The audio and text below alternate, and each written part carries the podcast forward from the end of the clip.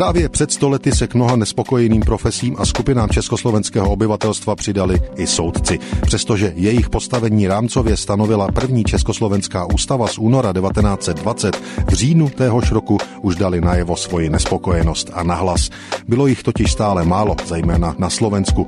V neděli 24. října 1920 se v Praze konala valná hromada Svazu československých soudců a nespokojenost se dostala až do lidových novin o den později.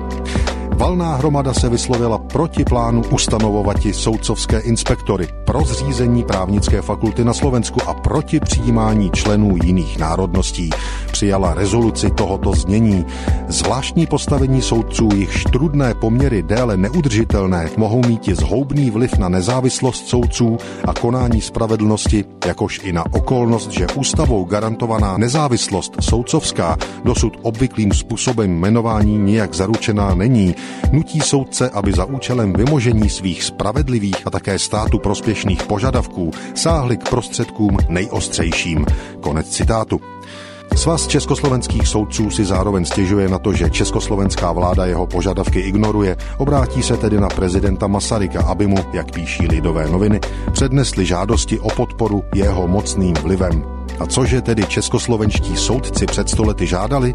Za prvé brzké uzákonění služebního řádu, který měl platit už od 1. ledna 1921 a především vyšší platy, čteme z Lidových novin z 25. října 1920. Poskytnutí zvláštních soudcovských již v jiných zemích, nejnověji také v Jugoslávii, zavedených příplatků pro soudce a čekatele v minimální výši roční 6 000 korun počínaje 1. říjnem 1920 pro případ, že by proti očekávání ani tímto způsobem splnění splnění našich svrchů uvedených, zvláštním postavením soudcovstva a ústavním zákazem jakéhokoliv vedlejšího placeného zaměstnání odůvodněných a spravedlivých požadavků docíleno nebylo, zmocněn byl výbor Svazu československých soudců, po případě v dohodě se soudci ostatních národností připraviti kroky ostřejší.